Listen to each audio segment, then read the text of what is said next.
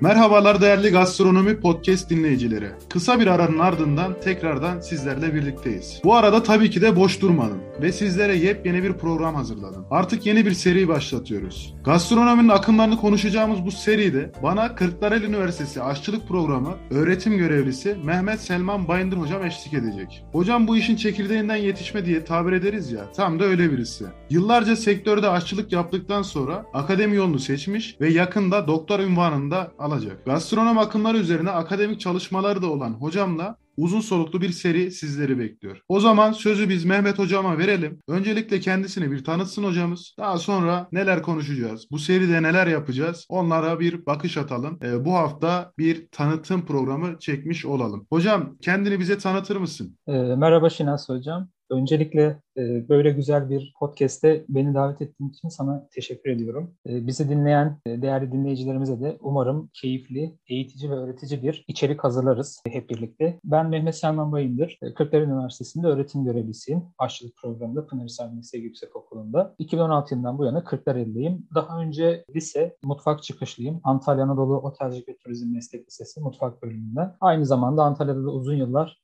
sektörde yine mutfak departmanında mutfak bölümünde çalıştım.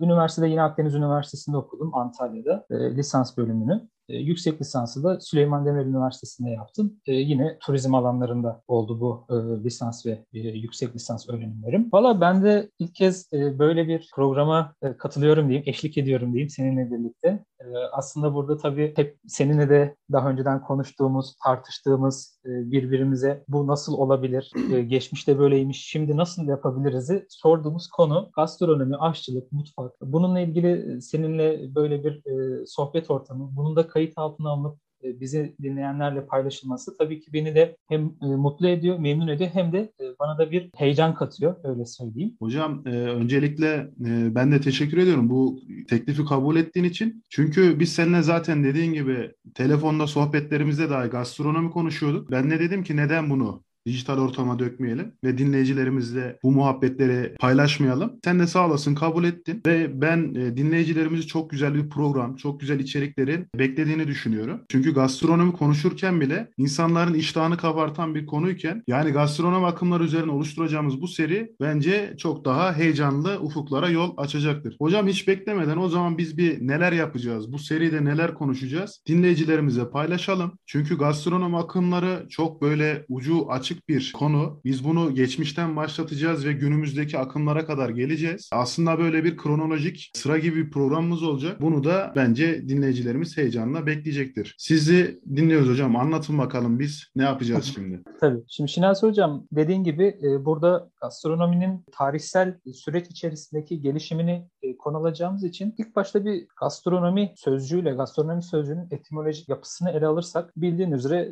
gastro ve nomos sözcüklerinin eski Yunan'da bir araya gelmesiyle e, oluşuyor. E, mide kuralları anlamına geliyor bu sözcük aslına baktığımızda. Ancak bizim Türk Dil Kurumu'nun sözlüğünde gastronomi sağlığa uygun, hoş ve lezzetli yemek yemek ya da yemek düzeni anlamlarını e, karşılıyor. Şimdi burada sağlığa uygun sözcüğünden yola çıkacak olursak hocam bildiğin üzere geçmiş dönemlerde çok eski çağlarda insanlar daha sonraki nesillerle veya kendi aralarında daha sonraki dönemlerle olan iletişimlerini öncelikle neyle yapmışlar hocam? E, mağaralara çizmişler bunu. Mağaralarda bunları resmetmişler. Günümüzde de bunları görebiliyoruz. Antalya'da da var bu mağaralardan. Karayın mağarası da buna bir örnek aslında. Bu mağaralarda yer alan genellikle insanların e, gıda için, yiyecek için savaştıkları ya da gıda arama veya gıda toplama sahnelerini oralara resmi. Peki bu bize neyi gösteriyor? Bu bize şunu gösteriyor. İnsanın yaşamının her anında yemek var. Yemek insanın yaşamının her anında önemli bir yerde yer almak. Biz bunu binlerce yıl ötesinde de o dönemde yaşamış insanların bizlere bırakmış oldukları bu iletişim yöntemiyle de görmekteyiz. Peki burada baktığımızda gastronomi sözcüğünün hani tanımı demiştik ya sağlığa uygun. Burada ilk başta şunu görmemiz gerektiğini düşünüyorum ben. İşte insanlar toplayıcılık, avcılık gibi dönemleri yaşadılar. Ancak ateşin keşfiyle avlandıkları hayvanların insan sağlığında çiğ gıda tüketiminin belki de sağlıklarına olumsuz bir etkisi sonucu ateşe gıdaları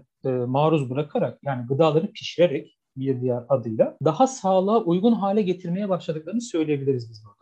Aynı yani zamanda gastronomi sözcüğünün sen de bildiğin gibi hocam sağlığa uygun karşılığı da olduğu gibi gastronomi sağlığa uygun yemekler yapmak demek olduğu gibi geçmiş dönemde de aslında insanların bu sağlığa e, yönelik faydası veya sağlığını olumsuz yönde etkileyecek etkilerin önüne geçmek adına gastronomi faaliyetlerinin en başında veya gastronomi uygulamasının en başında biz ateşin keşfi ve gıdanın ateşe maruz bırakılmasını gösterebiliriz. Hatta ateş yakılması, daha sonra da gıdanın ateşe maruz bırakılması ilk kinetik tepkimeler olarak da kaynaklarda yer alıyor. İnsanoğlunun hayatında kimyasal tepkime düzeltiyorum. İlk kimyasal tepkimeler olarak ateşin keşfi ve gıdanın ateşte pişirilmesi olarak bazı kaynaklarda yer almaktaydı hocam. O zaman şey diyebilir miyiz hocam? Aşçılık mesleğinin başlangıcı ateşin bulunmasıyla gerçekleşmiş diyebiliriz. Tabii bunu söylemek mümkün hocam. Çünkü e, geçmiş dönemde insanların en temel ihtiyaçları aslında bunu biz şeyde de görüyoruz. Maslow'un hiyerarşik piramidinde de görüyoruz. Fizyolojik ihtiyaçlar insanın en temel ihtiyaçlarıdır. Bunlar nedir? En başta solunum yani bu bir fizyolojik ihtiyaçtır. Gıda. E, gıda olarak da ne var? Su ve yemek var. Bunlar en temel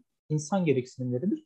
E, burada da İnsan zaten en temel gereksinimlerini sağlamaya çalışıyor. Bu en temel gereksinimlerini de sağlığına uygun bir şekilde bunları tüketmek istiyor. E ne oluyor? Ateşi buluyor. Hatta hocam şöyle bir şey de var. İnsanın hububat cinsinden ilk e, pişirdiği ürün de külde ekmek olduğuna yönelik bazı kaynaklarda bilgiler mevcut hocam. Külde ekmek bazı kaynaklarda da sıcak taş üzerinde yani korla taş ısıtılıyor taşın üzerine günümüzdeki hani tandır usulüne benzer bir pişirme yöntemiyle mayasız olan ekmeğin üretiminden yani tüket daha doğrusu yapımından, pişirilmesinden söz ediliyor. Burada da şuna dikkat çekmek gerekiyor hocam. Aslında hububatın kullanımında da yine sağlığa uygunluk var. Hani bildiğin gibi hocam şimdi insan sürekli et ve toplayıcı topladığı ürünleri tüketiyor o dönemde. Ama bu bile belli bir zaman sonra o dönemde yaşayan insanların sağlıklarında olumsuz etkilere sebep oluyor. Neden? Tahıl veya baklagil dediğimiz yani hububat cinsi bir ürün e, insanın midesine girmiyor ya da girse bile bu ürünler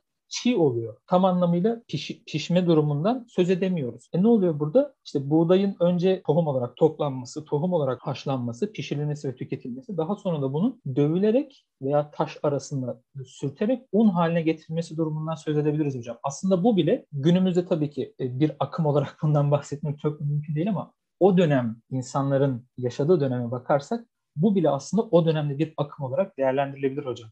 Sonuçta hocam e, olmayan bir şeyi yapıyorlar aslında bir inovasyon. Yani gastronomide bir inovasyon geliştiriyorlar. E, sonuç itibariyle bir pişirme yöntemi geliştirmişler. O ürünleri öğütme yöntemi geliştirmişler. Yani bugün bile günümüzde hala o pişirme yöntemlerini kullanıyoruz. Yani külde biz et de pişirebiliyoruz. Ekmek de hala pişirebiliyoruz. Birçok köyümüzde Anadolu'nun birçok köyünde bu yöntemler hala kullanılıyor. Tandır yöntemi ya, Tabii kesinlikle hocam. Hatta şöyle bir şey var. Yabancı bir araştırmacı Albala e, insanların geçmiş dönemlerdeki uyguladığı yemek pişirme yöntemlerini anlatırken işte bir taşı ısıtıp bir kayayı ısıtıp bunun üzerinde et pişirme ya da işte sepet benzeri, zembil benzeri bir bu genelin etrafında yaprak dizilinden bahsedilir. Bir kova misali araç imal edip bunun içine kor ateşleri veya o kızgın taşları atarak suyu kaynatmaya çalıştıkları. Yani. Ya da işte av hayvanının derisini içine sıcak su doldurarak bu sıcak suyun için, içinde av hayvanın derisinin içine sıcak su doldurup bu sıcak suyun içerisinde sebzeleri ya da etleri bir ön haşlama tarzında yaparak hani haşlayıp tüketebilmek ya da işte taş döşenmiş bir çukuru doldurup içine sıcak taşlar koyup buradan bir buhar elde etmeye çalışmak ya da az önce de dediğimiz gibi hocam tandıra benzer bir şekilde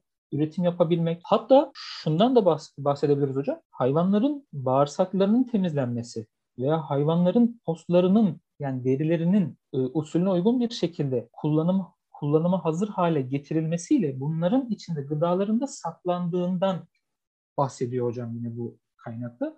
Tabii burada da neyi anlıyoruz? Yeni bir mutfak akımı olarak o dönemi değerlendirecek olursak biz gıdanın saklanması döneminden e, bahsedebiliriz. Çünkü bildiğin üzere gıdaları saklamanın e, günümüzde bile belirli standartları var, şartları var. Aynen öyle. Ee, geçmiş dönemlerde gıdayı saklamak çok daha zor. Soğutucu ekipmanlar veya vakumlayıcı ekipmanlar mevcut değil. E böyle bir ortamda ne olacak? Ya suyunu çektireceksin ya dış, dışarıdaki havayla temasını keseceksin ya kurutacaksın. Bir şekilde o gıdayı saklaman lazım ki soğuk ya da olumsuz hava koşullarında diyelim ya da kıtlık dönemlerinde sana enerji sağlayabilsin. Şimdi evet. bu da neyi getirmiş hocam beraberinde? Gıda saklama tekniklerinin de gelişme sürecine başlamış bu şekilde. Bunu da bir aslında akım olarak o dönemin şartlarıyla ele alabiliriz yine hocam. E tabii çünkü özellikle bolluk dönemlerinde bulunan avlar diyelim ya da yetiştirilen sebze meyveler hatta böyle biraz daha yakın tarihe gelelim. Türklerin Orta Asya'dan yaşadıkları dönemlerde yaptığı kurutma işlemleri olsun işte bu pastırmanın sucuğun zaten çıkışı o şekilde başlıyor. E, bu yöntemler olsun e, ister istemez zor dönemlerde insanların beslenmesi için oldukça faydalı olmuş saklama yöntemleri. E, günümüzde de hala biz ne yapıyoruz? Yazdan kışa ürünler saklıyoruz. Ne yapıyoruz? Yazlık sebzeleri kışın tüketebilelim rahatça diyerekten. Daha maliyetler azalsın diye. Bugün mesela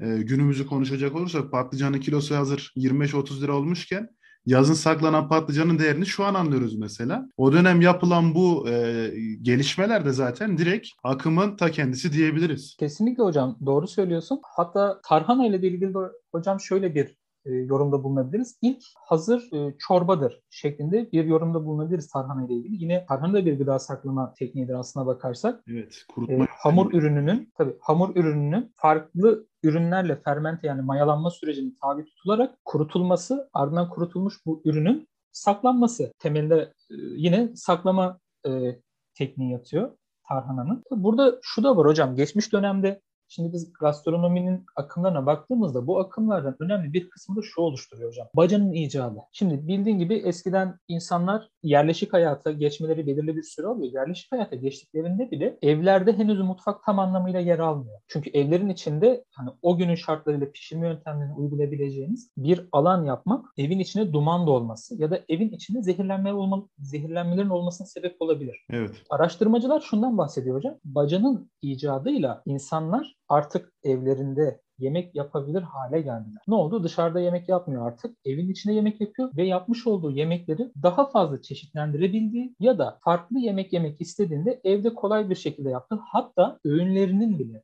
yemek tüketme öğünlerinin bile evdeki bu baca sistemiyle evde kendi istediği saat aralıklarında da yemek yapabilmesi. Aslında bu da e, bir nasıl diyeyim hocam? Bir yenileşim veya yeni bir uygulama oluyor o günün insanları için. Önceden olsa bir meydanda yemek pişecek. Belki sıra beklemesi gerekecek veya sıra beklemese bile o meydanda yaşarken işte belirli saatlerde belki yemek yapması gerekecek. E bunun hava şartları var bir de yağmur. Tabii, tabii kesinlikle hocam. Ama ev içine baca girince ne oluyor hocam artık? Evde istediği zaman yemeği de varsa, ateşi de varsa yemeği şey yapabiliyor. gibi bizim giden sobaların üzerinde yemek pişirmelerimiz vardı. Özellikle ben köyde yaşadığım dönemler annem pişirirdi. Tarhanadan bahsettin az önce. Bizim tarhanamız biraz daha farklıdır. Bizde hamur olarak yapılmaz. Direkt yarma buğday ayranla beraber kaynatılarak keşkek usulü yapılır ve daha sonra kurutulur hani o şekilde yapılır. O sobanın üzerinde pişen kar, e, tarhananın kokusu hala burnumun ucunda yani burnumda tutar hala. E, o dönemler işte insanlar Hani dışarıdaki o zor şartlardan kurtulup bacanın icadıyla ne yapmışlar? Evlere taşımışlar bu imkanı ve evlerinde yemek yapar olmuşlar.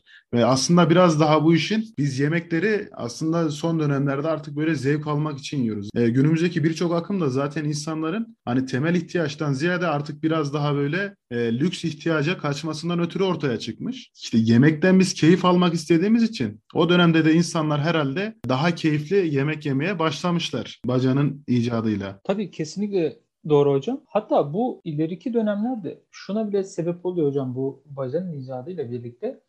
Ee, insanlar yerleşik hayat yaşasa bile artık birbirlerine yemek yemeye bile gider gelir olmaya başlıyorlar. Bak yeni Oturmaya... bir kültür çıkarmış ortaya. E, tabii. Aslında burada bir kültürel etkili yani kültürel anlamda bir gelişimden de söz etmek mümkün hocam.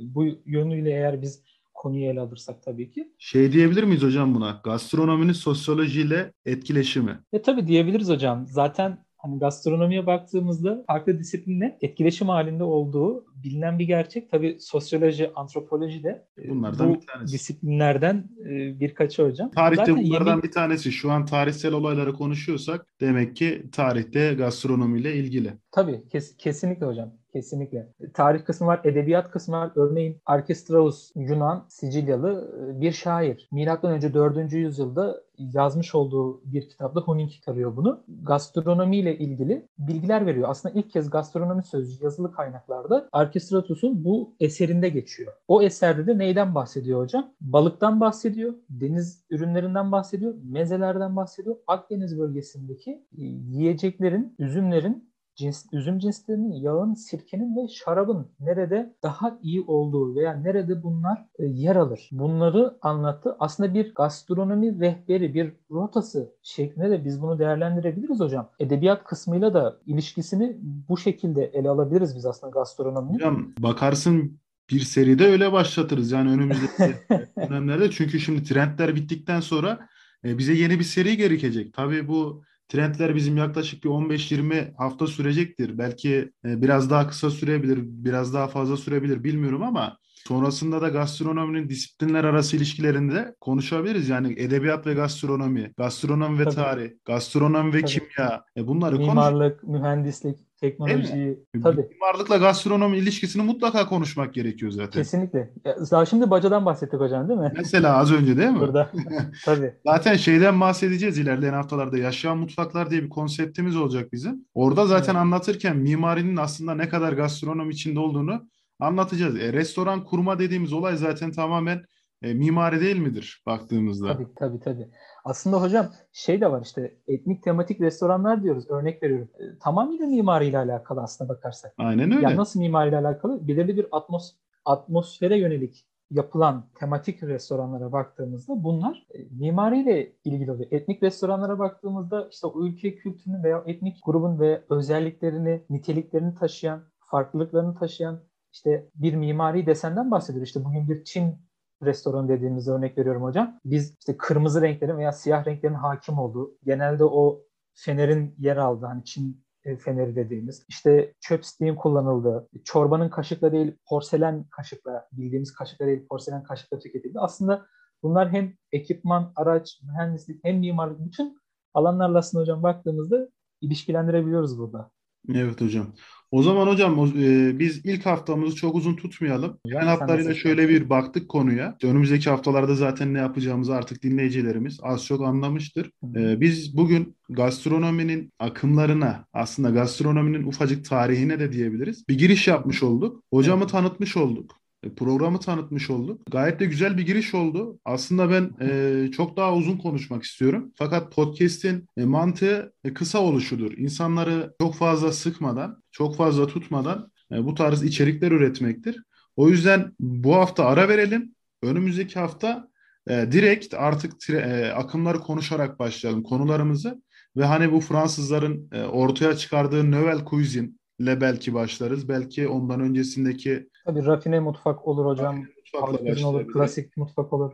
Hı hı. Aynen. Aslında planımız, programımız belli ama biz e, gastronomi nasıl zevke hitap ediyorsa gastronomi podcast'te o haftaki e, keyfimize hitap ediyor diyebiliriz. İstediğimiz konuyu tartışabiliyoruz. Bazen planın programın dışına çıkabiliyoruz. O yüzden şimdilik haftaya e, beklemede kalın diyelim. Hocam ben çok teşekkür ederim. Ağzına sağlık. Çok lezzetli hocam. bir muhabbet oldu. Benim sloganım e, budur. Hani programı kapatırken dinleyicilerime her zaman şey diyorum. Beni dinlediğiniz için teşekkür ederim. Lezzetli dinlemeler diyorum. Bundan sonra artık ne diyeceğiz? Bizi dinlediğiniz için teşekkür ediyoruz. Lezzetli dinlemeler. Lezzetli dinlemeler. Evet hocam. hocam görüşürüz. Kendine iyi bak. Çok çok sağ ol hocam. Çok teşekkür ederim. Görüşmek üzere. Sağ olasın. Dinleyicilere de lezzetli dinlemeler diyorum hocam. Değil mi? lezzetli. Çünkü bizim sohbetimiz lezzetli bir sohbet. Çok sağ ol hocam.